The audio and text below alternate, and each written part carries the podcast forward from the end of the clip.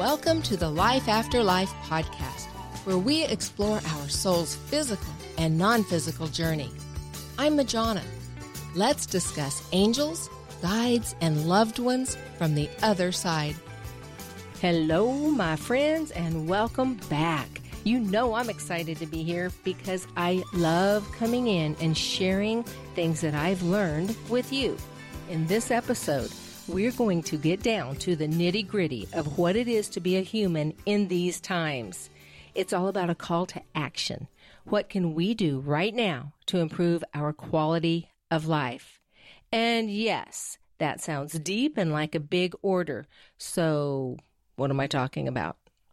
Well, if you're listening to this podcast and most likely even exploring others around spirituality, metaphysics, anything else contributing to your spiritual unfoldment, then I'm confident that you are experiencing. Or you've heard that we're in a time of ascension. What does that mean? It means our vibration is increasing. It means that our bodies are changing right now, even our DNA. How do we know that? Well, there is evidence. Increasing numbers of people are experiencing some form of a spiritual awakening. Now, that looks different for everybody. Some of them are rather gentle little tugs or tap on the shoulder saying hello, and others are mm, more bold. like, what is happening to me? People are listening to their intuition more and realizing, hey, this is actually beneficial. And spiritual gifts are opening up. We say that the veil is thinning. Well, actually, my take on this is that our vibrations are increasing, which is putting us closer to vibrations on the other side. Therefore, it's easier for us to communicate. And parents have always thought that their children are especially bright and gifted. However, more and more people are realizing the babies being born now and even the elementary school age kids, and some a little bit older than that, truly do have gifts and even abilities that exceed what we're used to. Well, here's the question. If we are in the throes of ascension and our vibration is increasing, then why in the world is there so much unrest? and concern and fear about what's going on locally and globally. Mass shootings, the invasion of Ukraine, conflict among the royal family, overall civil unrest, the coronavirus, monkeypox. The list is probably never ending. But is that really anything new? We have always had crises and situations happening globally and locally. The difference is that now we are being constantly bombarded through media, which is propagating, but not objectively, in a way that's empowering by giving us the information and letting us come to our own conclusions and beliefs, but rather with political slants. If you're unsure, flip between sources and see how the same event is covered from opposing views. And both are emphatically stating that their information is truth. And you know, typically, so what? Let them promote whatever they want to promote because we are intelligent beings and we can sort through this. But for some reason, I'm seeing so many people that are willing to cut ties with friends or family members because of a disagreement in perspectives. I've just never seen so many people willing to walk away from loved ones, friends, or family because of a disagreement in understanding or perspective of what's going on. What seems to be lacking is empathy and love and compassion and the willingness to agree to disagree. So this only adds to our angst and all of the unrest that's going on. If you stay in fear long enough, you get worn down, right? You're overwhelmed, emotionally exhausted, and then we lose perspective and become followers rather than thinkers because we feel like we can't trust ourselves, so we start listening to who's out there, all the chatter, and the loudest voice wins. And there's a physiological explanation for this. Very simply put, we're staying in flight mode. You know, fight and flight. Well, flight is when all of the stress hormones are rushing through our bodies and our basic survival is what's kicked in. Well, this is an awesome place to be if you're being, I don't know, chased by a lion or you are truly in physical danger. That's what it was intended for. But we're not supposed to be living here. It actually wreaks havoc with our bodies. So here's the question. What can we do about it? How do we protect ourselves emotionally, physically, and psychologically? Ha! That sounds like a million dollar question, right?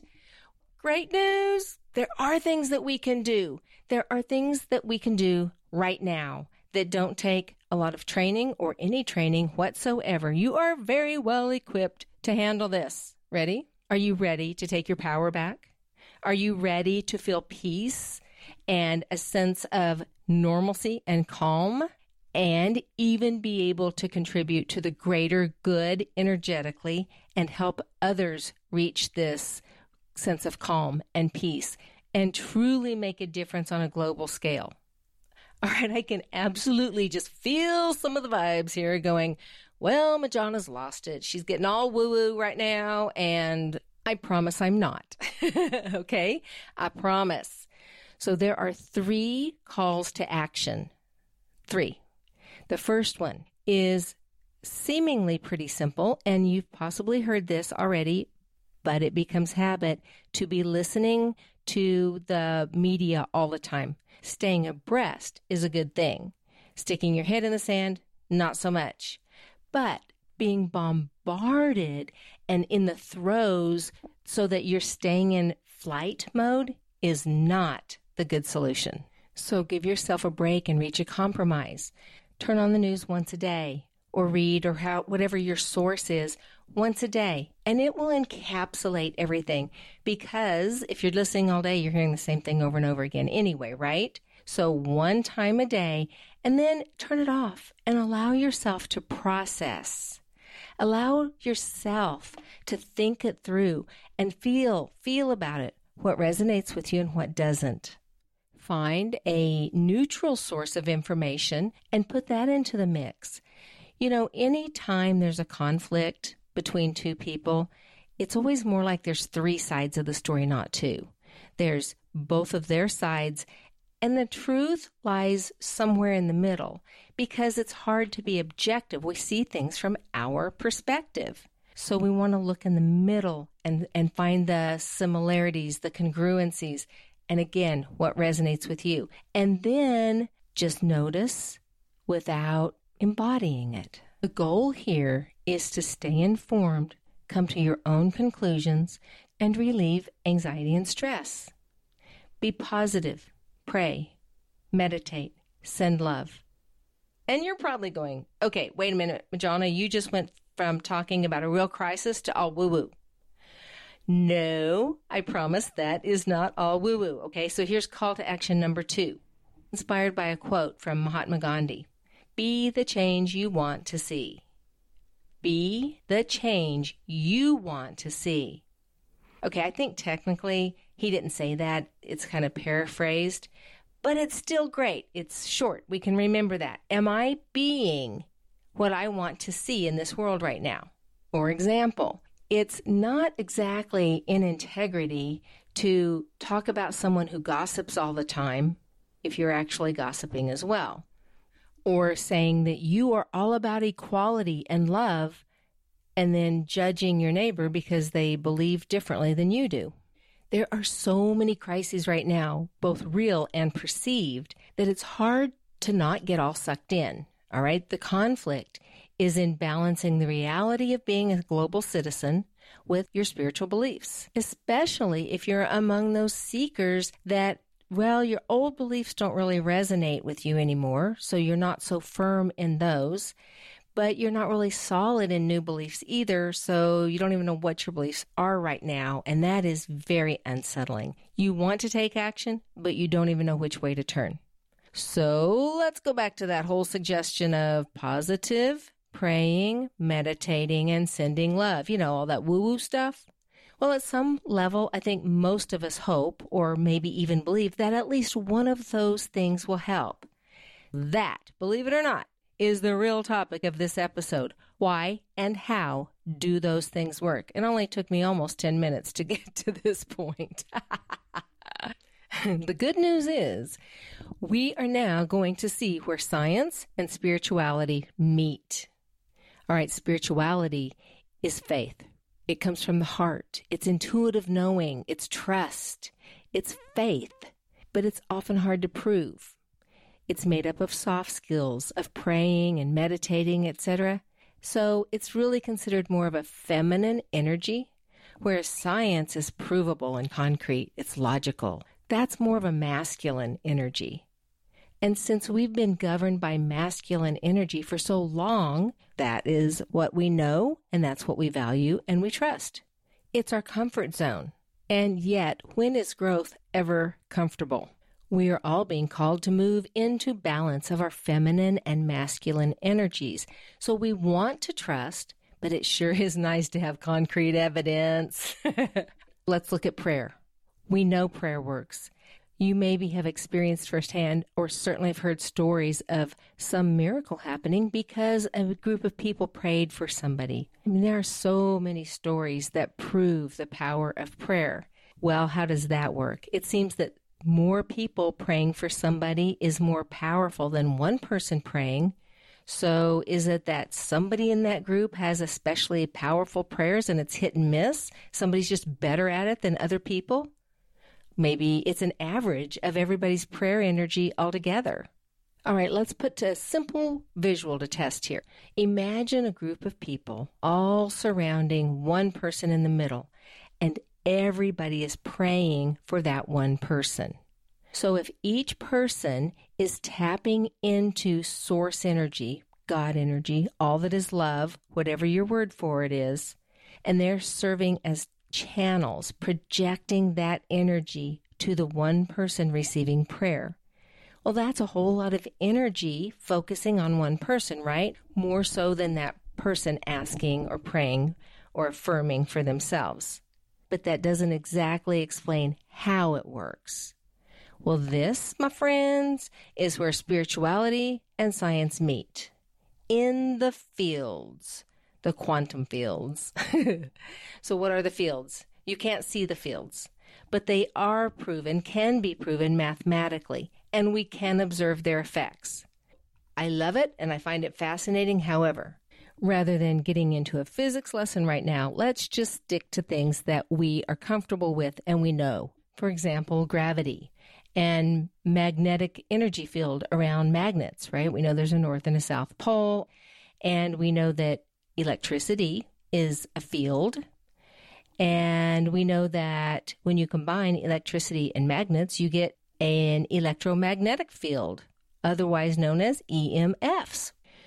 Radios, TV, radar, GPS, all light sources, including the sun, work by creating waves, right? The, the light waves are wiggling through this electromagnetic field and stimulates it. And that's why we can see or feel those waves.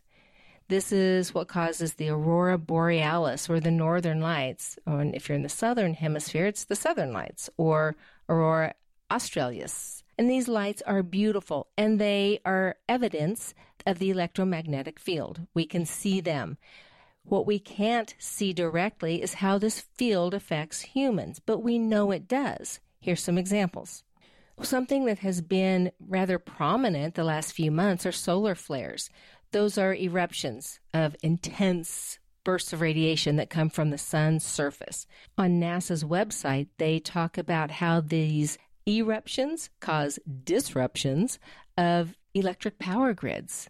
It can interfere with GPS and even cause corrosion on oil and gas pipelines and a whole host of anomalies. You know, when I'm doing these podcasts, I always try to be really clear about what information I have been given from other disincarnate beings, what information I've kind of put together on my own called Majanaisms. And in this case, I did some research because I wanted to give you some hard evidence that maybe you could wrap your head around to help you realize what I'm talking about here is not woo woo. It is proven stuff, okay? So I went down some rabbit holes with this. And It was very, very interesting, actually. And I will give you a list of some of the resources at the very end of this podcast, should you be interested. One of them being the National Library of Medicine discusses how prolonged exposure to the electromagnetic field actually triggers stress in various body tissues. It also causes significant changes in antioxidant levels in your blood, which causes fatigue, headaches, decreased ability to learn, cognitive impairment, and a whole bunch of other symptoms. So, a big takeaway there is take antioxidants for protection. Just a little sidebar there. All right, we're going to switch gears a little and talk about consciousness. What is consciousness? Okay, I'm really not trying to bore y'all. I hope you do not find this boring. Some people want evidence, and this is important stuff. I'm really trying to give you evidence that these strategies, these call to actions actually work and why they work. Is consciousness just an awareness that is confined in our skulls? Is it part of the brain? So if you're unconscious, you're asleep, but your brain is still in your skull. This has been quite a controversial topic for quite a while. Science says the latest unified quantum field theories corroborate that consciousness is an unbound, all pervasive field available everywhere, all the time. What? all right, here's what they're saying. Think radio. We know how radios work. They send waves into the electromagnetic field. It disturbs the field, and then some receiver picks that up and turns it into sound. Well, they're saying that the human brain is like the radio station. It's sending out waves in the conscious field, the field of consciousness, like it's a radio broadcasting station. And then another conscious being or another consciousness intercepts that and interprets it. It hears it like sound. Make sense? Knowledge is power. And y'all, we have knowledge and power that we didn't even know we had. How can we use this field of consciousness to our benefit when we're talking about keeping our sanity and being calm and trusting in the power of the presence and that we're actually ascending when all of this other stuff is happening around us. What does all this have to do with each other anyway? I'm getting there. Promise. We're going to talk about meditation now. So, we have all heard many, many times the benefits of meditation on the individuals, on our physiology, on our blood pressure, on our mental state and our general health and well being. So I'm not going to go into that. I'm sure you've heard it many, many times. But here is what I found fascinating. I wanted to give some solid evidence of how meditation can improve not only our personal well being, but the greater good. Two specific projects kept popping up, and they both dealt with transcendental meditation. I'm not saying that other forms of meditation can't be equally as powerful. It's just that that happened to be the meditation of choice in these examples, okay? Now the time frame happened to be the early 80s in the Middle East when there's conflict. Baskinta is a village in central Lebanon, and unfortunately for the villagers, they were in a very strategic location between opposing forces and were bombarded, attacked, and shelled for years on a regular basis. In May of 1981, the Peace Project began. So, two teachers of transcendental meditation went to Baskinta with the intention of teaching at least 1% of the population how to effectively practice transcendental meditation. Now, in such meditation, 1% has proven scientifically to be a tipping point. In any given population, if 1% is meditating, they can change the course of the energy for a whole area on which they are meditating. So here's what happened. It took them until June of 1982 to reach that 1% of the population. But then, what the statistics show, and they took statistics on all of the things, all of the war things, the bombings, the attacks, the deaths, the injuries. Once 1% of the population began effectively meditating, there was a drastic change in incoming shells, property damage, and casualties. For five and a half years, they documented the statistics of those categories and compared them between neighboring villages and Baskinta. And by the way, these other villages were chosen by their size and their agricultural economic base so that they were comparable to Baskinta. During the meditation process, not only did Baskinta have a drastic reduction in the number of incoming shells, property damage, and casualties, interestingly, they also experienced improvements in their crop yieldings, so they were growing more food.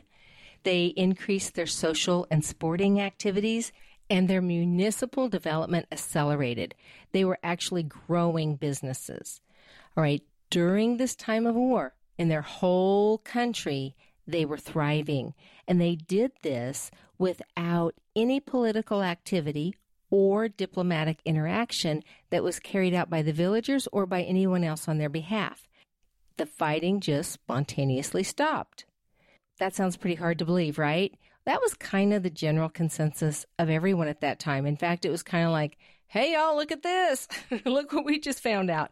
And other entities were invited to come in and do their own research to see if they possibly came up with the same results. Because how is this possible? So many other studies did take place at the same time in the same location. One of them that's very, very well published is actually called by a few different names. It's the Maharishi technology of the unified field, the Transcendental Meditation and TM Siddhi program, and the International Peace Project of the Middle East, also known as the Lebanon Peace Project. These studies occurred during August and September of 1983 in Jerusalem looking at the collective consciousness and behaviors of Israel and Lebanon. Now, there was a range of meditators, anywhere from 65 to 241 at any given time. And here's some more specific statistics about what the results were. Now, the number of people meditating absolutely affected the results. And remember that 1% seems to be the magic number, the tipping point when at least 1% was meditating, the number of war related fatalities decreased on any given day by 71%, and the number of war related injuries fell by 68%. The level of conflict dropped by 48%, and cooperation among antagonists increased by 66%. Those are just amazing statistics, and yet they showed up over and over again. And it was all based on how many people were present in a general location meditating to promote peace to this Lebanon Israel area. So the mathematicians jumped in here and they said the likelihood of these combined results just being due to chance was actually one part in 1019. All right, so it made the effect of reducing the stress and the conflict the most rigorously established phenomenon in the history of social sciences. Holy cow. These results were so phenomenal that the initial Lebanon Peace Project results were replicated in seven consecutive experiments during a two year period which just happened to be the peak of the Lebanon War. What if it's not such a drastic time? Well, there's research on that one too. There is actually a Washington, D.C. crime study that showed a 23.3% drop in violent crimes that were due to a meditating group. So before the project, the violent crime had been steadily increasing during the first five months of the year. Then a week or so after the study started, so after people started meditating, the number of violent crimes, which are considered homicides, rapes, and aggravated assaults, as measured by the FBI, began decreasing. And they continued to drop consistently until this experiment ended. So as long as people continued to meditate, the violence continued to decrease. Before that project started, researchers publicly predicted, right, what's going to happen. It's almost like taking bets. And the researchers said they thought the coherence group would reduce the trend of crime by, oh, 20%. I found it very entertaining that the chief of police was such a naysayer and he's like, absolutely not. The only thing that could possibly cause the crime rate in this city to decrease that fast is 20 inches of snow. Oh, what a naysayer, he of little faith. so, how did they validate this? They took the stats from the year before during the exact same period of time, compared it with the stats during that period of time, and there was actually a 23.3% decrease. Now remember, this year started out with a massive increase in um, violent crimes. So now during the meditation period, there was a 23 plus percent of a decrease.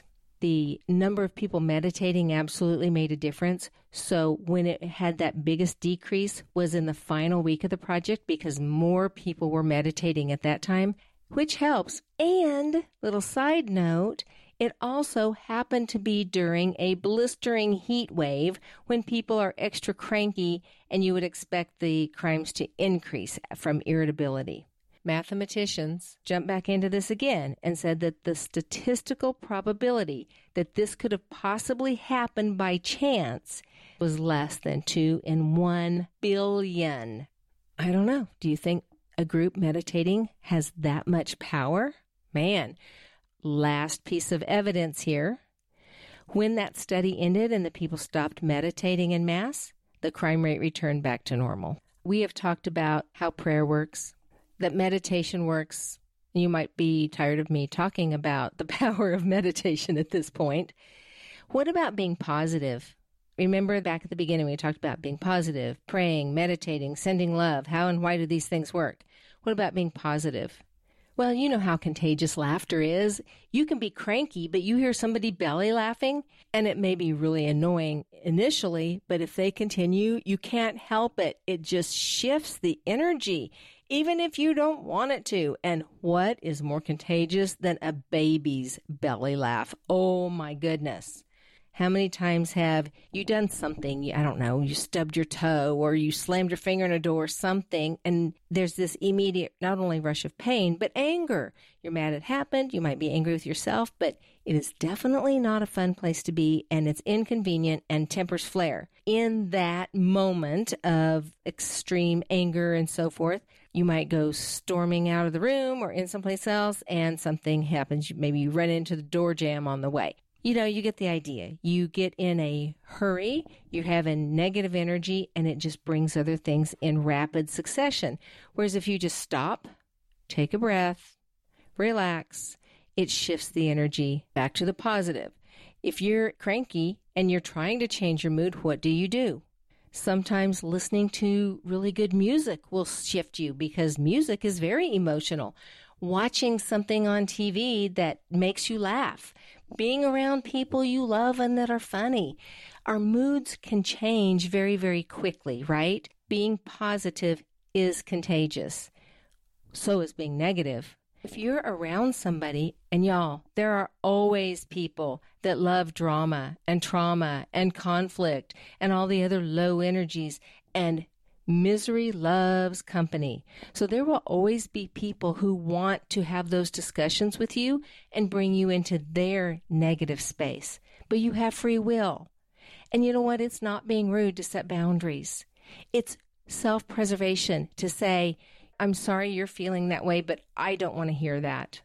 I'm choosing to be in a positive mood today. I'm choosing my own decisions it's possible that you can help them shift their energy, but oftentimes when people are in the throes of it, they don't want to shift. They're happy to stay there and they're just looking for somebody to commensurate with them. And honestly, I know that I have offended people, especially in the last year, for that very thing, because I don't want to hear it. And I don't want to lose friends or cut ties or be cut out of somebody because I disagree with them. Although I did have a conversation, actually, it was with a family member that is all about the negativity and the drama and the trauma and victimhood and blah, blah, blah. And after politely asking her to stop trying to bring me into that numerous times, and she ignored my request, I finally set a hard boundary. And I said, Look, I love you, but I'm not willing to be in that energy. So if you can be a positive part of my life, bring it on. That'll be great. But if you choose not to, please don't call me. I, I'm just not interested. I don't have the bandwidth for that. And of course, she was angry and probably hurt, and we didn't talk for several months. And then she called me again, and it was very positive. There could very well be a whole different podcast around this aspect because there are so many layers to negativity and people that are being negative on this realm, in this pl- Earth planet. But also, y'all, the multiverse is a big place. And although love is the strongest and the most powerful force there is, there are beings out there that aren't of love. There are lower energies. And just like here, misery loves company. So there are definitely beings that would prefer to see earthlings not choose to ascend and to progress and to be happy because it doesn't meet their needs. I'm not willing to let them control my happiness for their purposes. I'm choosing happiness for my purpose. And I've had to find the things that help me be in happiness, being positive and surrounding myself with positive people. That's a choice that I make by sending prayer to the people that need the help, whether it's physical, emotional, mental, whatever. In this moment, I can send you prayer, which is the same as sending love. It's amplified love, right? I know that when I meditate, it makes me feel better. I feel centered and more grounded, and I'm strengthening my connection with the source of love. And there's plenty of research that shows how meditation benefits the greater good. Do you think that maybe if people in transcendental meditation can stop a war that is focused in a specific area, that just maybe that could impact one person who is not mentally stable or is having a bad day and decides to shoot. And all of the host of other things that we started this podcast out with sending love, praying, being centered, and meditating. Your energetic field extends far beyond yourself, and dang, it feels good to help others. There's one more thing I want to say about this, in which I was reminded today, actually.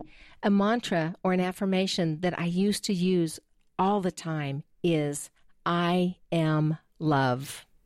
Just say that a couple times. I am love.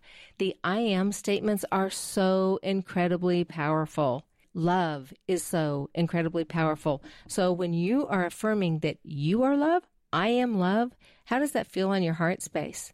Put your attention on your heart and the space around it and say that a few times.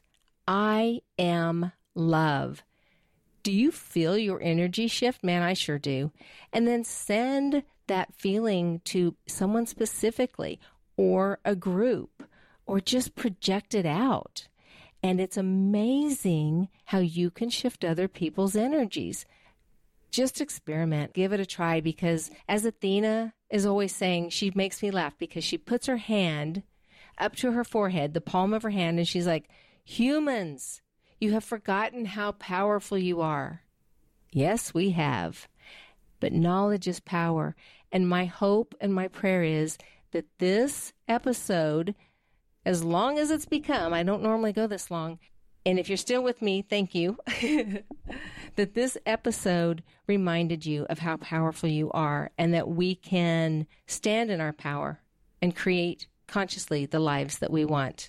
I love every single one of you. I am love and you are love. If you're interested in connecting, I would love to meet with you one on one or in a group setting. I'm looking at possibly getting some various groups together. Please check the website, majanadawn.com, and that will let you know what's going on and classes that are happening and upcoming events. And feel free to join our Facebook group. Just look us up. It's Life After Life Radio. And there are a couple questions that you need to answer, but then you're accepted into the group, and it is a phenomenal group of supportive and loving people. Thank you so much, as always, for sticking with me and listening to this. And I love to get feedback. It was certainly not my intention to offend or step on anybody's toes in this episode or any other episode. I offer my perspective and invite you to sit with that and take that which resonates and release that that doesn't resonate. Here are a couple of resources. By the way, September 21st is the International Day of Peace, designated by the United Nations. The theme for this year is End Racism, Build Peace. You can go to the UN website and get more information about that. And I was going to share with you some of the rabbit holes that I went down. Yale University Journal of Conflict Resolution is one of the websites I came across. It's a peer reviewed, interdisciplinary journal of social scientific research and theory on human conflict. It's published eight times a year for more than 50 years now, providing the latest studies and theories on the causes and solutions to the full range of human conflict. That is where one of the sources for the Lebanon Peace Project came from. There is also a great organization called World Peace Group, and their website is worldpeacegroup.org. Their ultimate goal is to set up a permanent global super radiance group. Ha, ah, yes. All right, this one's a mouthful. It is the ncbi.nim.nih.gov. NCBI stands for the National Center for Biotechnology Information. NIM, no, I'm sorry, NLM is the National Library of Medicine, and the NIH is the National Institute of Health.